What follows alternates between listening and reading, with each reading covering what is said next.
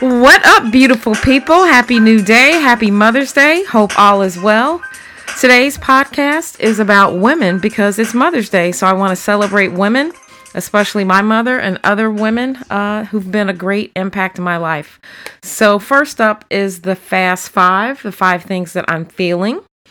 Um, the song that I'm feeling is actually from quite some time ago, probably like I want to say late 90s, um, by Jill Scott uh, Slowly Surely. I'm a huge Jill Scott fan, and um, Jill Scott came on the scene for you know mainstream of what we heard. I'm sure she was underground and wasn't quite on the radio and as big time as she is now. But when she came on the scene and was like a force to be reckoned with that everybody knew about, uh, it coincided with a very uh, difficult time in my life. So her music and her songs really uh, touched me. They really resonated with me, and it really got me through some um, rough, a rough patch in my life. So whenever I he- hear Jill Scott, um, it always makes me think about what I was able to overcome. Uh, obviously, with the help of God and my family and friends. Um, and so her songs just really move me. They lift me. They encourage me. And I'm sure she does that for other people as well. Um, I like her as a artist. I think she probably is a phenomenal friend, girlfriend, uh, you know, uh, wife, mother. And so because it's Mother's Day and I want to keep the focus on mothers and those who help mothers and support mothers and help make things better for mothers. I wanted to pick this song because it really is one of those songs that I used to play when actually things were not so bad and I was feeling kind of good and there was hope.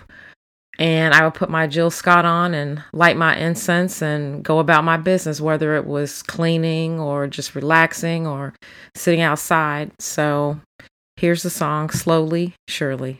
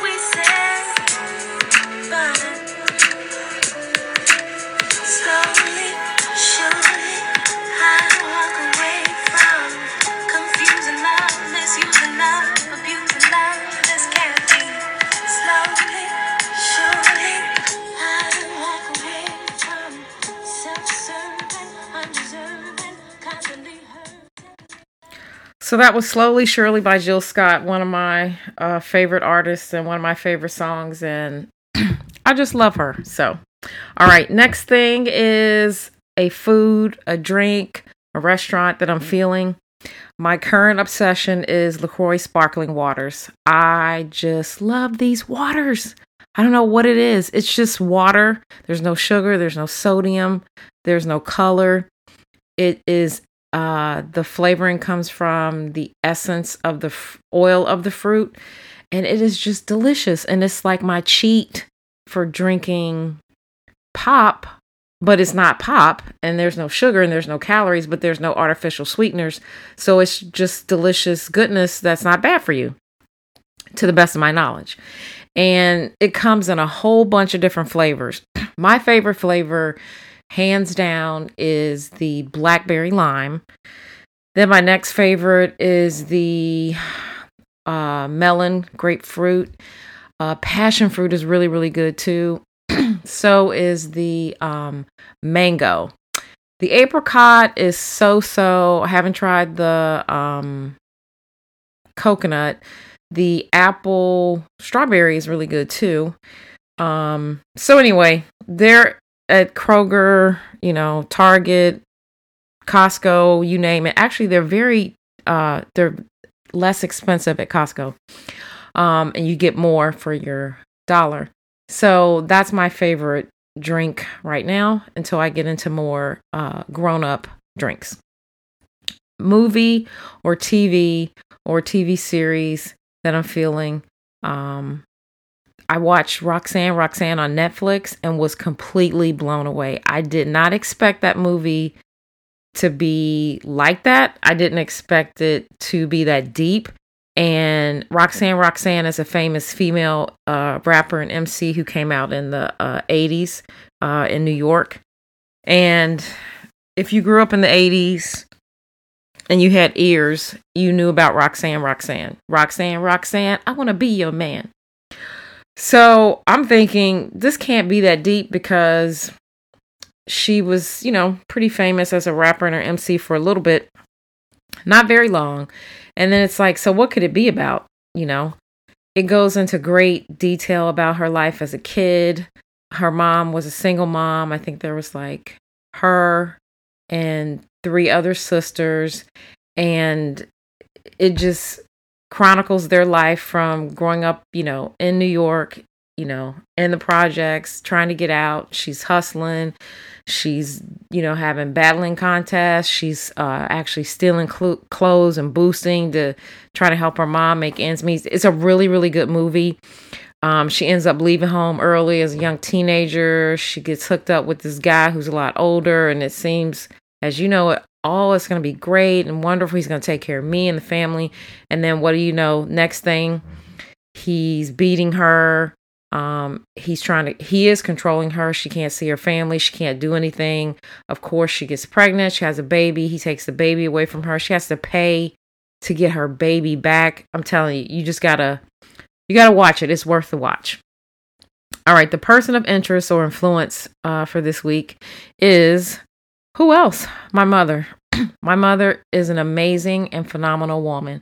She is one of the strongest women I know. Um, she has endured uh, a great deal of pain in her life. She's endured a lot of loss. Um, she has survived trauma, and I just don't know how she did it. She was a very young mother. Um, you know, and this was before we had the kind of things in place that we have now to help uh, young mothers. Um, she you had to drop out of school very early to help take care of her other brothers and sisters. It was a large family, nine kids. Um, they came from Georgia, from down south, like many other African American families did, to have a better life, a chance of a better life here uh, up north and the family was split for some time because my grandfather couldn't bring everybody at the same time. So some came with my grandmother and grandfather, some stayed back. And she was the second oldest, but really looked upon as the oldest of the family and the matriarch behind my grandmother. And she was responsible for taking care of the household, running the household. And she really didn't have an opportunity to be a teenager and be a kid herself and then she was a young mom and then she was married and then she you know was a survivor of domestic violence and you know lived in a very financially tight you know situation like not knowing how one thing was going to get paid and you know living from not I really can't even say paycheck to paycheck. Really not knowing how they were going to make it. And um she just would you know she didn't give up. She just per- persevered and she just she is a heck of a mother. She sacrificed so much for me and my brothers and my sister and even my kids all of her grandkids her great grandkids um and i just love her to life and i just think the world of her and i wouldn't be the person that i am if it was not for her because she is a woman of her word she is a woman of courage and she is definitely a woman of God. She is a mighty woman of God, and her prayers never ceased for us or anybody she knew or cared about. And if there's one person in this world that I can count on, she is definitely among them. And today is Mother's Day. And so I want to say I have an amazing and phenomenal mother, and I love her, and I just think she is the greatest. All right. Um, news, current event. Uh, lots of things happening and going on, but the thing that was most um well, one of the things that was most troubling to me was the Alpharetta police who pulled over the 65 year old grandmother, which when they pulled her over, I guess they didn't know she was 65 until they got up to the window. And then, if you know, most African Americans don't look their age. So I don't know how old they thought she was. Uh, it was for improper lane change, or she was um, weaving, or she didn't put her signal on. And she's like, No, what are you talking about? And she was a little sassy um, which some grandmothers can be, whether they're African American or not. And she probably was thinking, why are you pulling me over? Why are you bothering me? And so things went from, you know, normal and got a lot of, got really escalated. And they decided, okay, they're going to yank her out the car. And she's like, no, you need to call your supervisor because this is getting out of hand. And they start cussing at her, telling her, um, you're not running this effing show and you don't tell us what to do. And they like yanked her out the car. I think it might have started with one car with two officers. The next thing you know, it's like six officers. They're yanking her, pulling her, um, dragging her, trying to handcuff her and put her in the car. And she's arrested for disorderly conduct. Um, one officer got fired, and I guess others got reprimanded and I bring the story up because it goes to show you where we are in 2018 in America that officers, some officers feel like if it is a person of color, then it has to go there. Like you have to use the maximum amount of force and it people have to be drug out of cars and handcuffed. Whereas you see something similar or even worse with a person not of color and it doesn't go that way a couple weeks ago, maybe two weeks, there was uh, a very prominent uh, New Jersey uh, politician whose kids or kid with their friends got pulled over for something. And I'll have to Google it and tell you about later. But they got pulled over. And I guess in getting pulled over and getting and being afraid, they called the mom so she comes and she shows up and she gets out of her car and approaches the police officers in a very aggressive manner, which I'm thinking if you were a black man or a black woman, you probably would have got shot and you'd be dead. So she's walking up to this group of police officers. They don't go for guns, they don't go for tasers, they don't do anything. They just stand there. And she comes over to them and she tells them they're not going to give the kids a ticket, they're going to let them go. And if they don't, uh, what she's going to do to them. And she's cussing, she's putting her hand in their face. And I'm like blown away. Like, I can't believe that she's talking to them like that and they haven't shot her. So she's letting them know um, that she's a she's over the port authority, I guess, in Pennsylvania and Pennsylvania, and New Jersey, and those states. You know, it's easy to go from one state to the next. Um, not a big deal. So she is letting them have it. She's being very condescending. She's talking about how smart and great her daughter is and the friends, and that they go to MIT and Yale. Basically, like the police are nothing and they can't do anything, and she's got all this power. And they're just taking it. Nothing happens to anybody. And I'm just like floored because if that had been any person of color, male or female, they would be dead. We'd be talking again about, uh, you know, something lives matters and people protesting and signs and people outside picketing. I mean, it would have been another, yet another, an unfortunate event of somebody's life being taken by the police because they felt threatened and they felt afraid and I've seen people get killed over doing way less or doing absolutely nothing. And this lady and all those kids in the in the other car keep their life. And I just think that is insane. It's like nuts.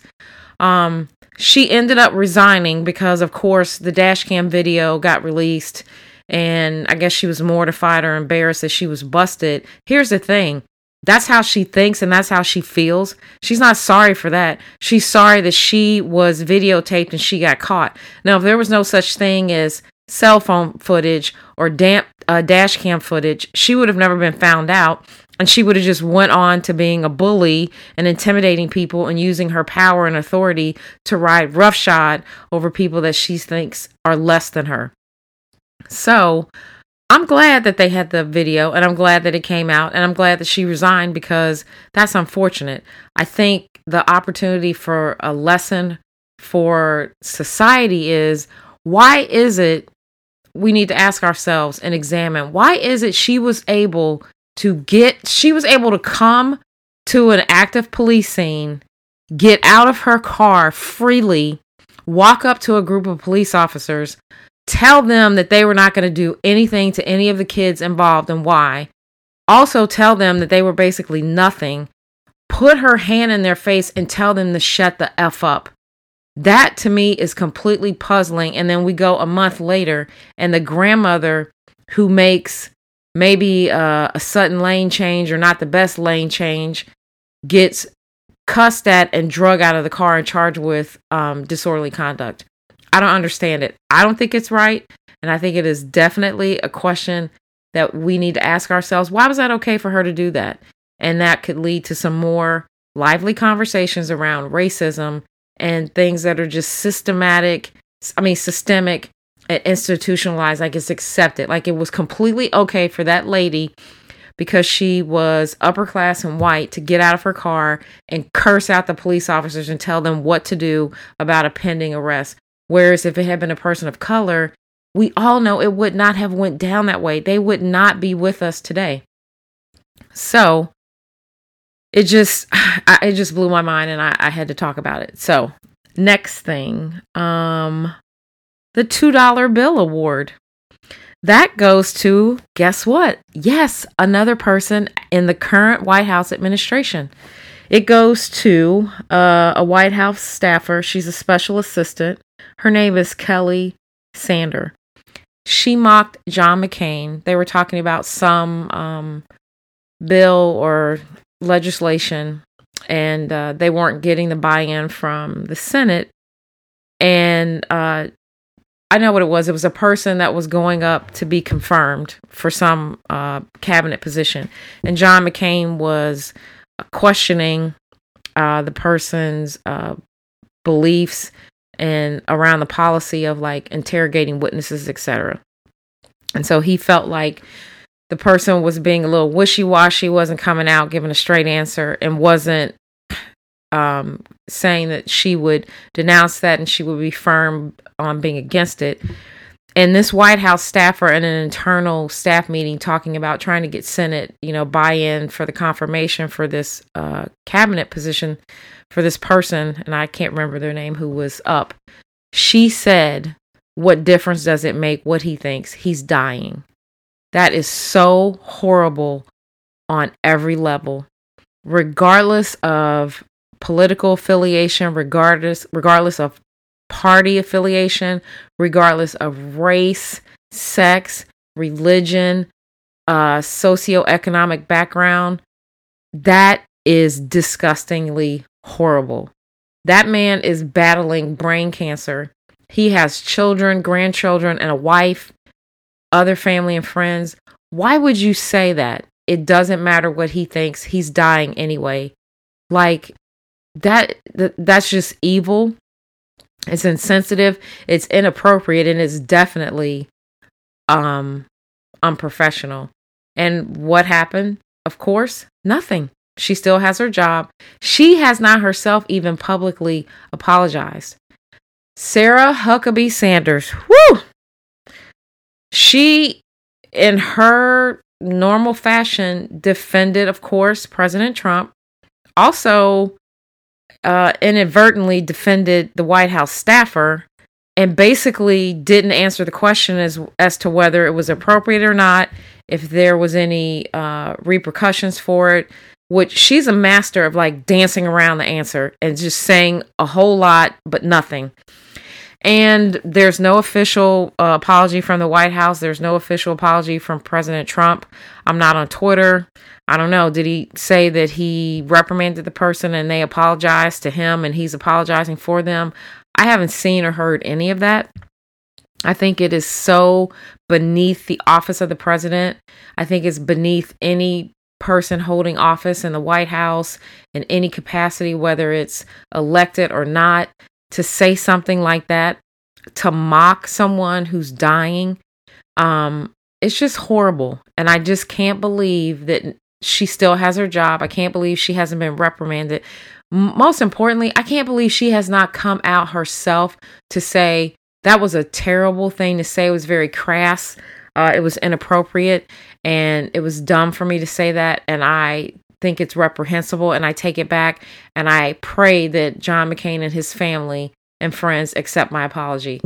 Haven't heard that, haven't seen it, still waiting. So the $2 bill award goes to Kelly Sander in the White House. All right, the topic of discussion for today is about women. Um, I was at a, a tea, a Mother's Day tea yesterday, and the theme was mothers and daughters coming together. Uh, there was, you know, good conversations and dialogue, uh, some very light, fun games. And at the end, we came together to just kind of pray and, you know, close out the event. Um, and one of the women who spoke said, We have to love each other because it is commanded in the Bible to love one another as God loved us. We are not supposed to be mean to each other, be hateful to each other, do hateful things. Um, I think it's fine to not agree with people um, and not necessarily want to spend a great deal of time with them. At the minimum, though, I think we need to have a Christ like love for other people. And I believe there's a thing with women, and I'm going to focus specifically on women of color because uh, I am a woman of color about uh, this thing of not being able to come together, be together, be as one, love each other, support each other, encourage each other, lift each other up, um, and not see each other as competitors and foes. And she talked about when we see each other, we should always try to make eye t- contact and greet each other. We should always try to say something positive to each other and to lift each other up.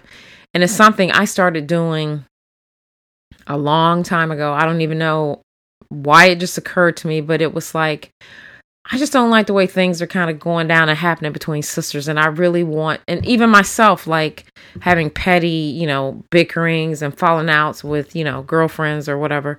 Um, and so I made it a mission to go out of my way to always be friendly, be pleasant, and try to engage other women, not just women of color, any woman, um, because we're sisterhood.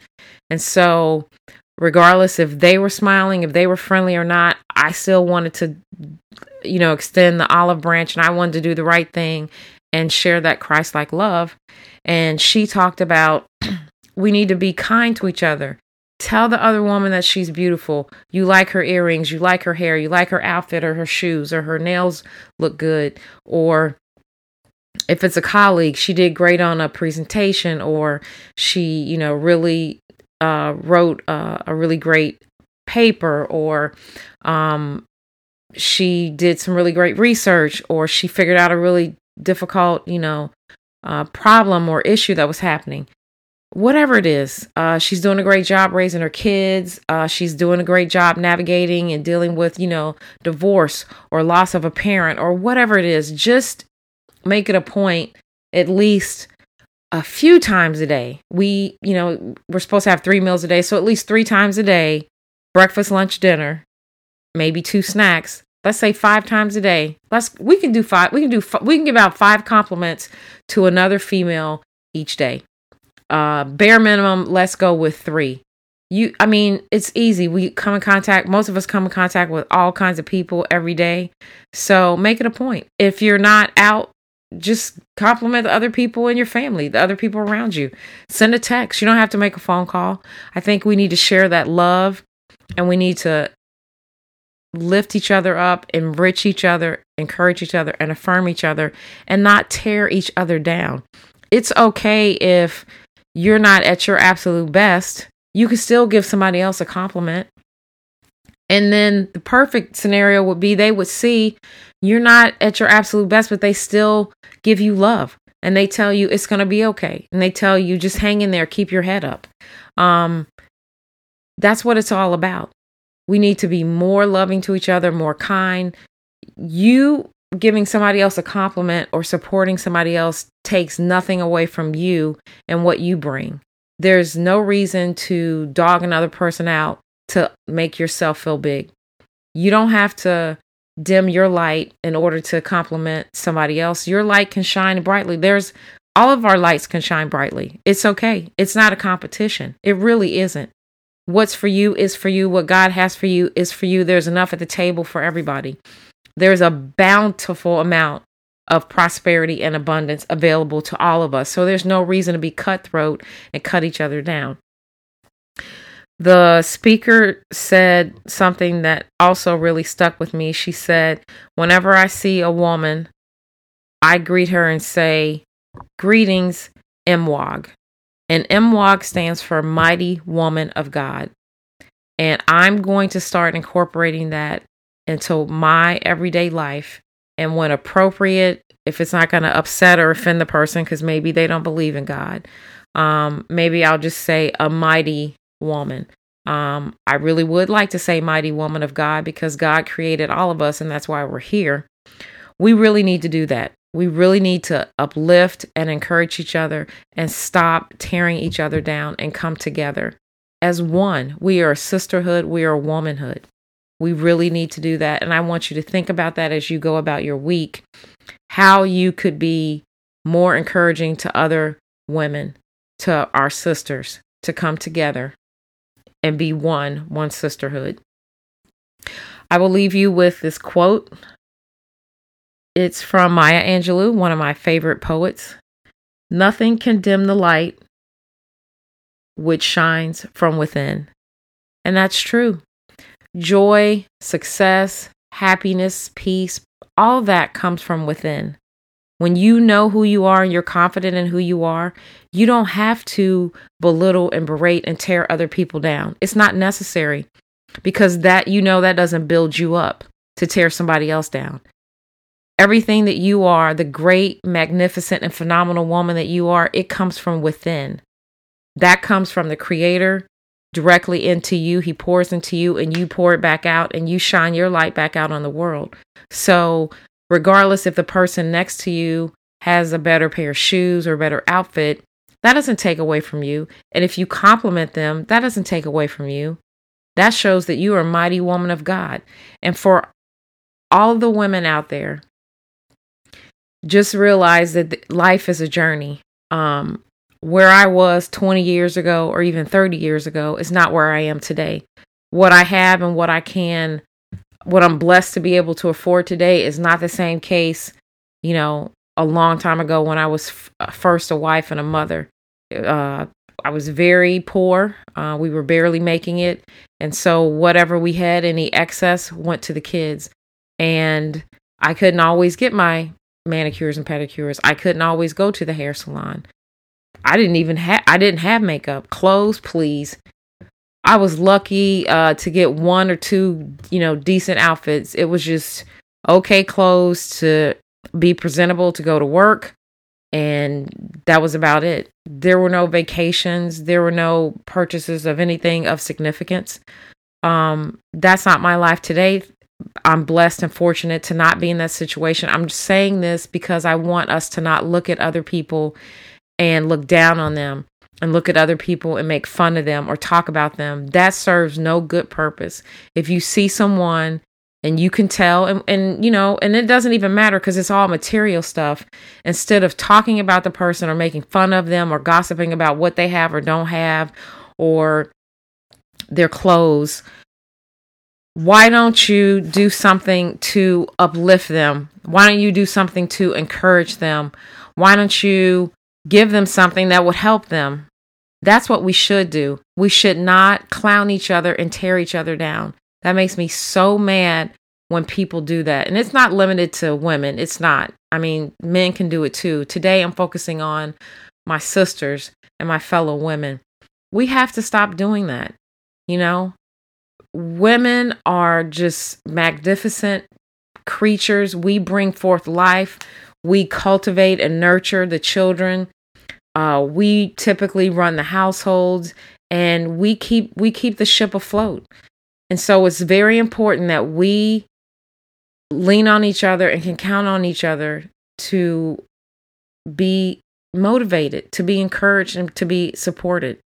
So the next time you're tempted to talk about somebody's clothes or their outfit or their hair or whatever or the kind of car they're driving, don't do it. Instead, say a silent prayer to yourself of you know, Father, I pray that you would just bless my sister, that she would have more reliable transportation and that she would have what she needs to take care of herself and her children, and that she would have some abundance as well. Do that instead of talking about her. If other people are talking about somebody, be the bigger person, be the leader, and tell them, don't do that. That's not cool. We should be praying for her instead of talking about her because the same people we pass going up are the same people we will encounter coming down.